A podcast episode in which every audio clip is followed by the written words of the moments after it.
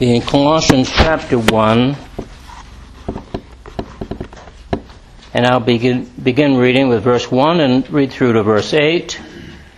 Paul, an apostle of Jesus Christ, by the will of God, and Timothy, our brother, to the saints and faithful brethren in Christ, which are at Colossae, grace be unto you and peace from God our Father and the Lord Jesus Christ. We give thanks to God and the Father of our Lord Jesus Christ, praying always for you, since we heard of your faith in Christ Jesus and of the love which ye have to all the saints. For the hope which is laid up for you in heaven, whereof ye heard before in the word of the truth of the gospel, which is come unto you as it is in all the world, and bringeth forth fruit, as it doth also in you since the day ye heard of it, and knew the grace of God in truth. As ye also learned of Epaphras, our dear fellow servant, who is for you a faithful minister of Christ, who also declared unto us your love in the Spirit. Shall we pray? Our loving Father, we pray for your blessing upon your word. Ask, Lord, you will minister it to us. Pray, Father, for your mercies to be known unto us in all those ways that we realize that your salvation has come to us through Jesus Christ our Lord, and that we truly would be known as your brethren in Christ. In Jesus' name we pray. Amen. Well, as we look at this passage, uh, begin to go through this chapter, I'll be looking at um, probably verses 9 through 14 this afternoon. Uh, but beginning with these eight verses, we note that the gospel comes by faith, love, and hope. Or perhaps we should say the gospel comes through faith and in love and hope unto us. Three areas I'd like to speak to this morning First of all, to the saints and faithful brethren in Christ, as we find that he brings his greetings and introduction to the church at Colossae and speaks directly to the saints and the faithful brethren. Secondly, we heard of your faith, love, and hope in Christ as he was uh, commending them upon these three areas of blessing that God gives to every believer faith, love, and hope. And so they remain a very important part of our Christian life. Thirdly, the gospel of truth has come unto you like a traveler bearing good news. And so he likens the, the gospel of the Lord Jesus Christ, the truth of the gospel, as being delivered to them. Perhaps he is referring to himself as he was on his own missionary journeys and he was traveling about dispersing the message of Christ. And it is an interesting metaphor to take and to realize that God is still using ambassadors for Christ, using those who would carry the message of Jesus afar and deliver that message of Christ and of hope to others. So let us begin with uh, verse 1 as he begins to introduce the passage.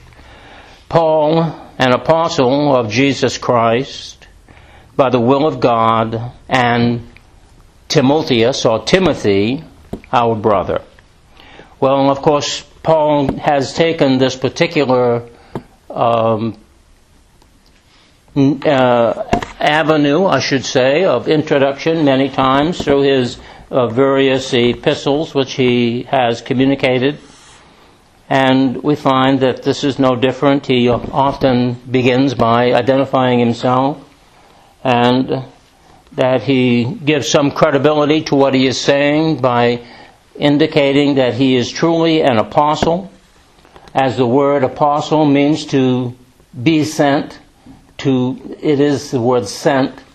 I remember some years ago when there was a missionary uh, that came to the small church that we were we were ministering uh, in and became members of uh, in Kezar Falls, um, and he was a, uh, a, a missionary that went about and I believe he opened closed churches, a missionary, and uh, at the close of the service uh, he passed out these little tie pins, you know, to the men, and the little tie pin said, there's a little cross and it said sent on it. Just S E N T. Uh, written right out on it with a little cross, and you just use it as a tie tack on your tie. And uh, I still have it at home. I, in fact, I've, I've used it for many, many years, and and I'll often wear it. And the idea is that we are sent to do a, a work for Jesus. We're sent. Like he, as a missionary, he, was, he believed he was sent of God to do that work. Well, isn't it always good to have those among us who really believe they're doing what God intended them to do? You know, as Christians, as believers, I would hope that you also would have as that sense of, of uh, being sent by God. Because it's not just referring to someone who is a missionary, um, even though the word apostolos or apostle as it is given here means sent, as a Christian, we also are sent. Well, we do remember the words of Jesus, do we not? Go ye into all the world and preach the gospel to every creature baptizing them in the name of the Father and of the Son and of the Holy Spirit, and I will be with you always. Well, we, we are sent. The early disciples were sent.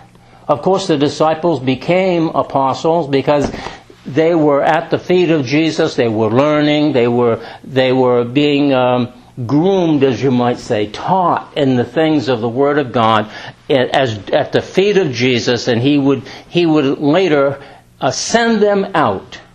Well, he did send them to the villages and so forth um, in Jerusalem. But uh, after that, we find that they were to go and were dispersed abroad to preach the gospel to the world.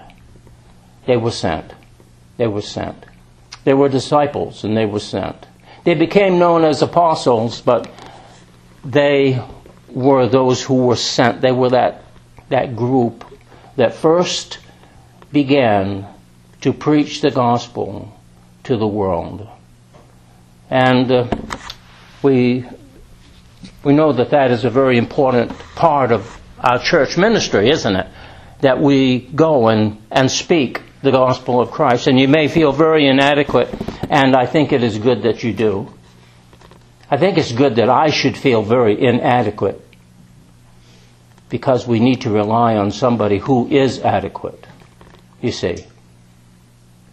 The, the disciples were, were, were not capable of doing what Jesus asked them to do, but they were being spiritually fortified to do that work. And he would go with them. In fact, of course, on the day of Pentecost, what would happen? But the Spirit of God would come down and, and what would take place? But they would be endued with power from on high. The Spirit of God would truly enter into the hearts and lives of people in such a dramatic way that they would literally uh, be able to preach the gospel freely to the people that they came in contact with because of that Holy Spirit, that pneumatos that was given to them, that spirit, you see. And, and they would go and preach Christ. Well, this is so important, isn't it? Paul believed he was sent, you see. Um, an apostle of Jesus Christ, sent of Jesus Christ by the will of God. By the will of God. Now, the word for will here, I'll just mention this because there's a little bit of a contrasting thing that goes on later. Uh, the word for will here is um, kind of a decree, and it can be taken as such, kind of like a decree, um, a volition, an inclination, much more than a simple desire in other words, God is behind the very thing that this word implies. God is behind it. And so, Paul, an apostle of Jesus Christ, by the will of God. You see, God is behind this sending, this element of being sent. Well, don't you think perhaps God is behind you as a believer as well? Yeah. You're a believer because you, you called upon the Lord Jesus Christ and He forgave your sins. And, and from that moment, you realize that God not only came to influence your life and to live in your life, but God is the will whereby you are a believer. God is that, that motivation. It is, God is behind it, you see. And, and Paul believed that. He says, by the will of God, and of course, Timothy was a co laborer with the apostle, and so he mentions Timothy, um, our brother. Mentions Timothy. And so it's important to realize that God is behind the things that we are truly about as being Christians. And I'm sure you I'm sure you want a pastor who believes that God is behind his motivation to be a pastor. Right? You you you would look for that. And you should. There should be a true sense of of obligation that God has placed in the heart of the, of the, the servant that serves, and that they are truly there because of the will of God. And secondly, in the second verse, he says, To the saints and faithful brethren in Christ, which are at Colossae. Well, uh, this actually brings us to the first point, to the saints and faithful brethren in Christ. And so, just as much as Paul believed that he was sent.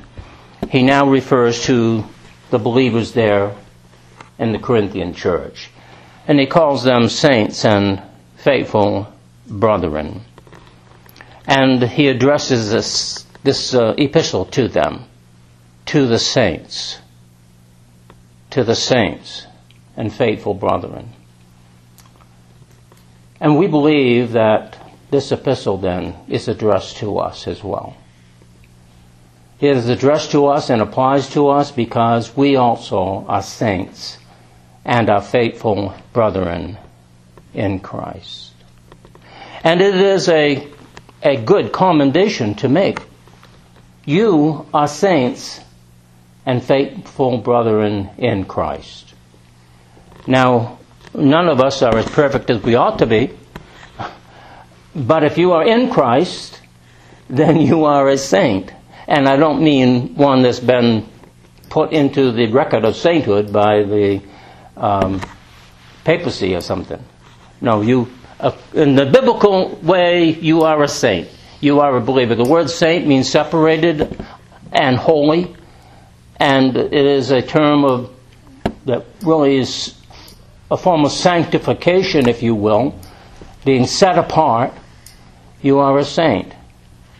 And brethren, now we feel, perhaps we feel very inadequate for this. We feel in, uh, incapable, perhaps, of We might even shy away from the title, especially given the fact that today we would be probably, somebody would point out something about us, um, you know, if we called ourselves that, called ourselves saints. In fact, it happened to me this week. Um, I was helping my brother split some wood with his with the wood splitter, and there was a friend that came over, and he was uh, supposed to be a Christian too. Um, and uh, we were just talking, you know, like you normally do, kind of casual conversation. It didn't amount to anything, and talking about the weather and this and so forth. And and it was mentioned uh, something about the weather, and I says, uh, "Well, it could snow, or something like that of that nature." And the the other fellow there with me says, "Well, careful, you're a pastor." you know, as, as if I were making some kind of a prophetic announcement that it was going to snow that day or something.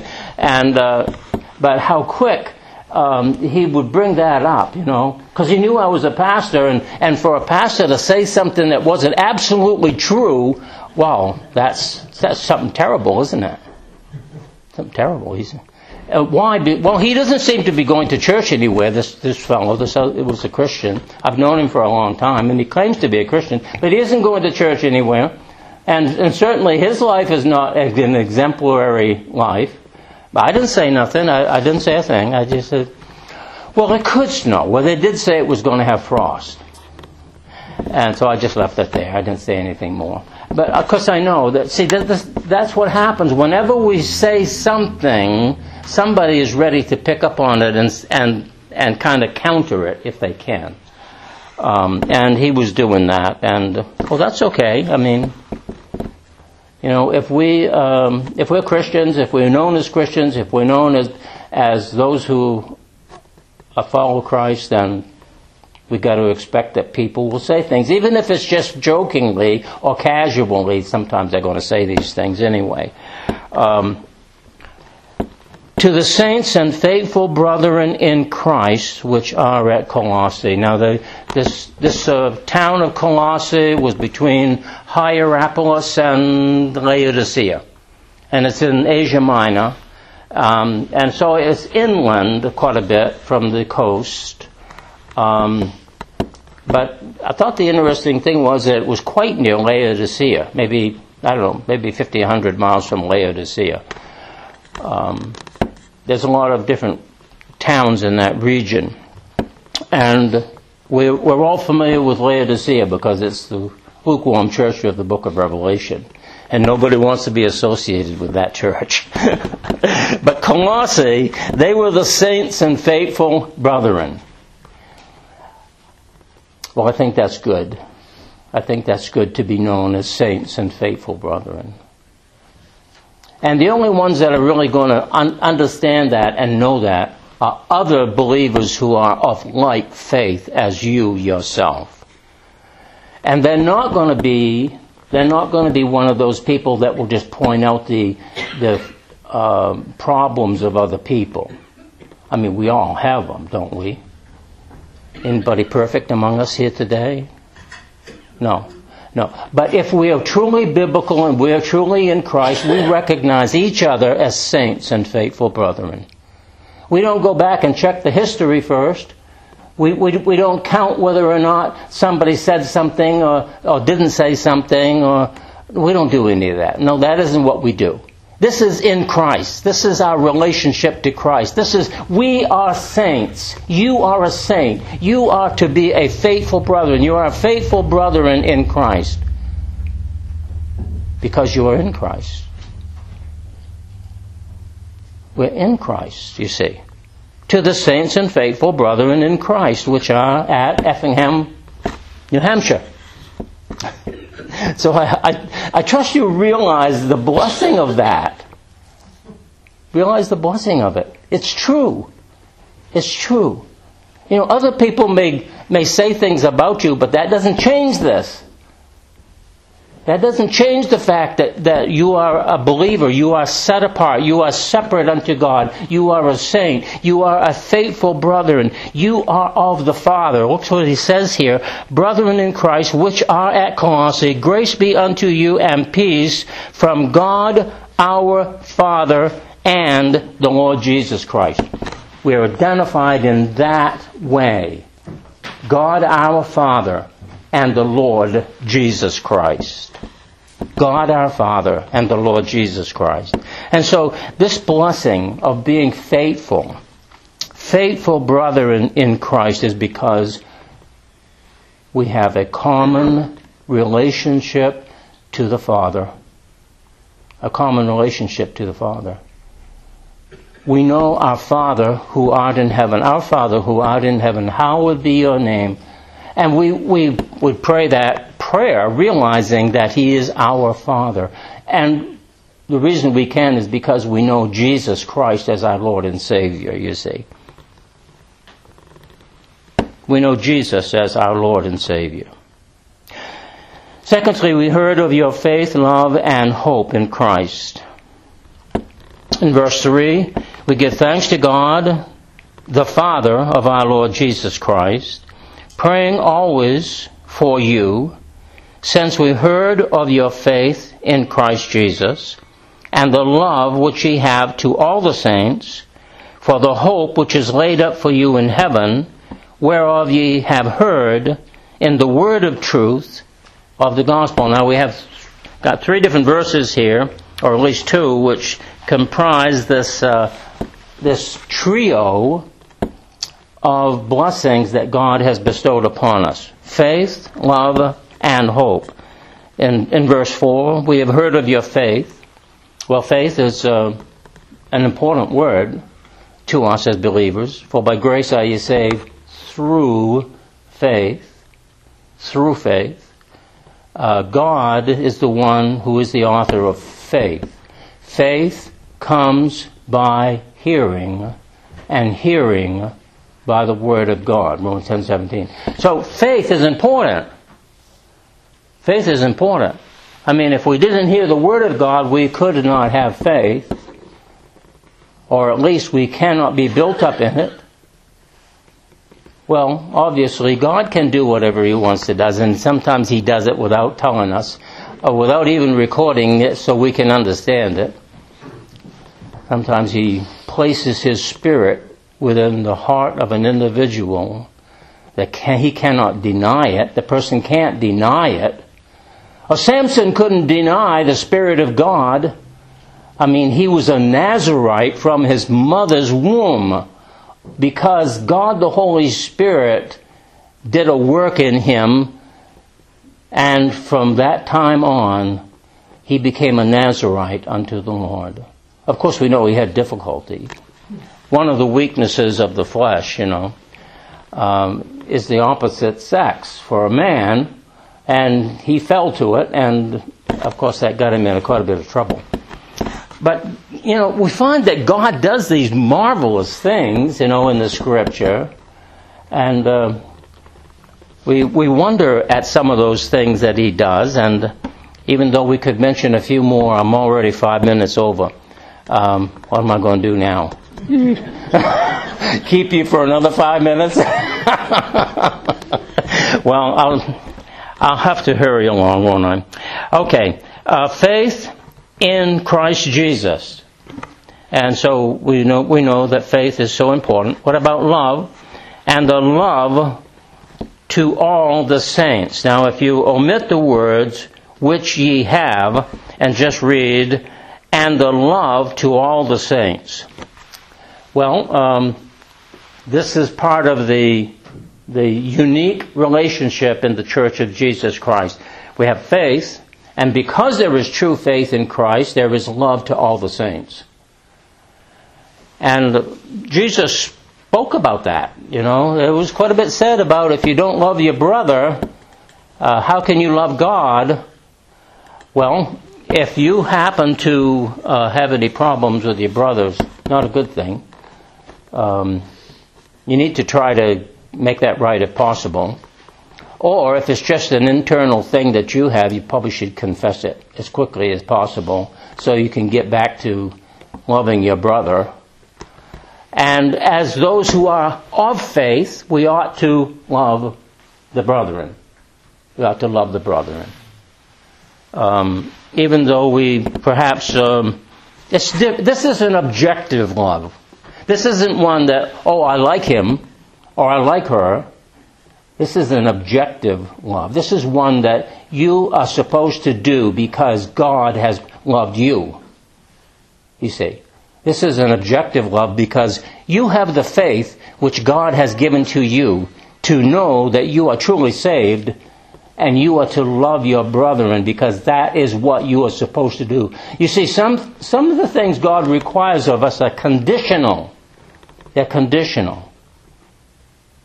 And which simply means that, you know, if it's condi- our, the blessing we receive is conditioned upon how well we are obeying the Word of God. And um, we find if we don't obey the Word of God, then we, we come under some chastisement, perhaps. Guilty conscience, for sure, and which might lead to a little bit more. Uh, and so we find that it is necessary to love the brethren, to love the brethren. And he, so he says that. Since we heard of your faith in Christ Jesus and the love to all the saints, to all the brethren, for the hope which is laid up for you in heaven. Well, you see, we have a kind of a, a whole package of things that we really need to remember. We need to remember that our faith is truly the faith which God has given to us, a saving faith.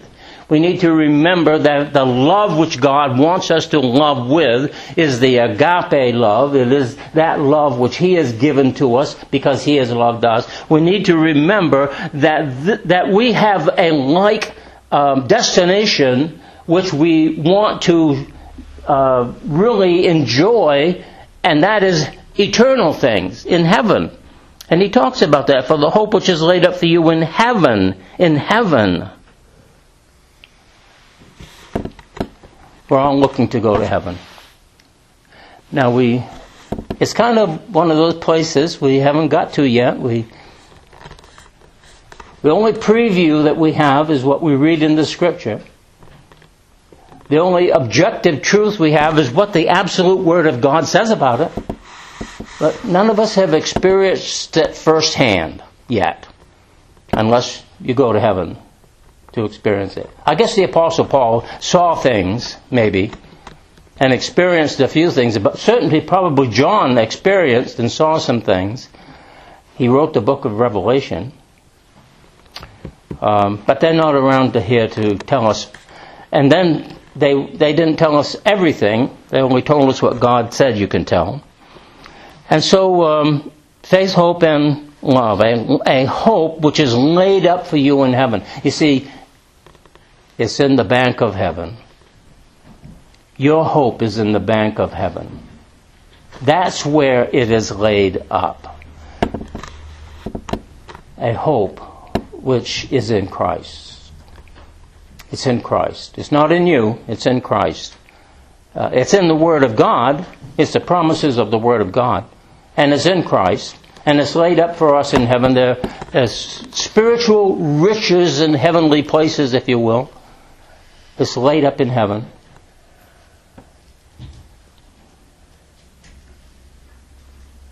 And it's something that each of us, of course, look forward to because of our relationship to Christ. As much as we look forward to it, we're clawing our way to stay here. We just hang on to every moment, don't we? you don't, huh? Well, you're a rarity then, Dave, because most people do everything they can to stay well, and as they do.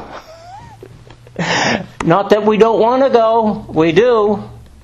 Even Paul says it is expedient for me, more expedient for me. Well, that's that's that's the facts that we see here. A hope which is laid up for us in heaven, whereof you have heard in the word of truth the gospel, whereof ye have heard in the word of truth, the truth, the gospel. And it is truth. You see, the gospel of Christ is the power of God unto salvation to all who believe. And so we find that this truth, this truth is in the gospel of the Lord Jesus Christ, the death, the burial, and the resurrection of the Lord Jesus Christ. Well, I'm going to leave it right there because I think that's enough for you to think about.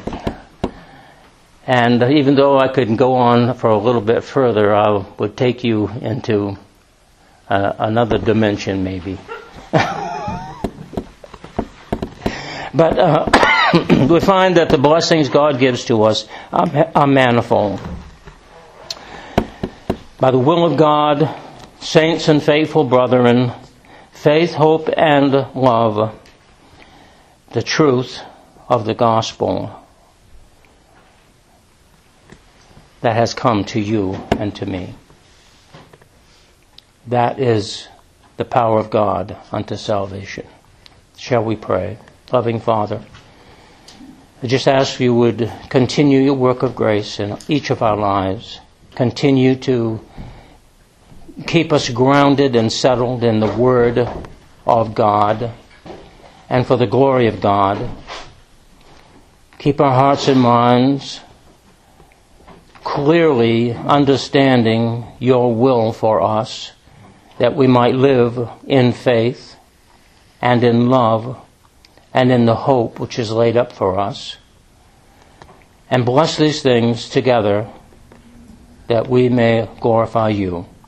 We give thanks to you, Father, for all this. In Jesus' name, amen.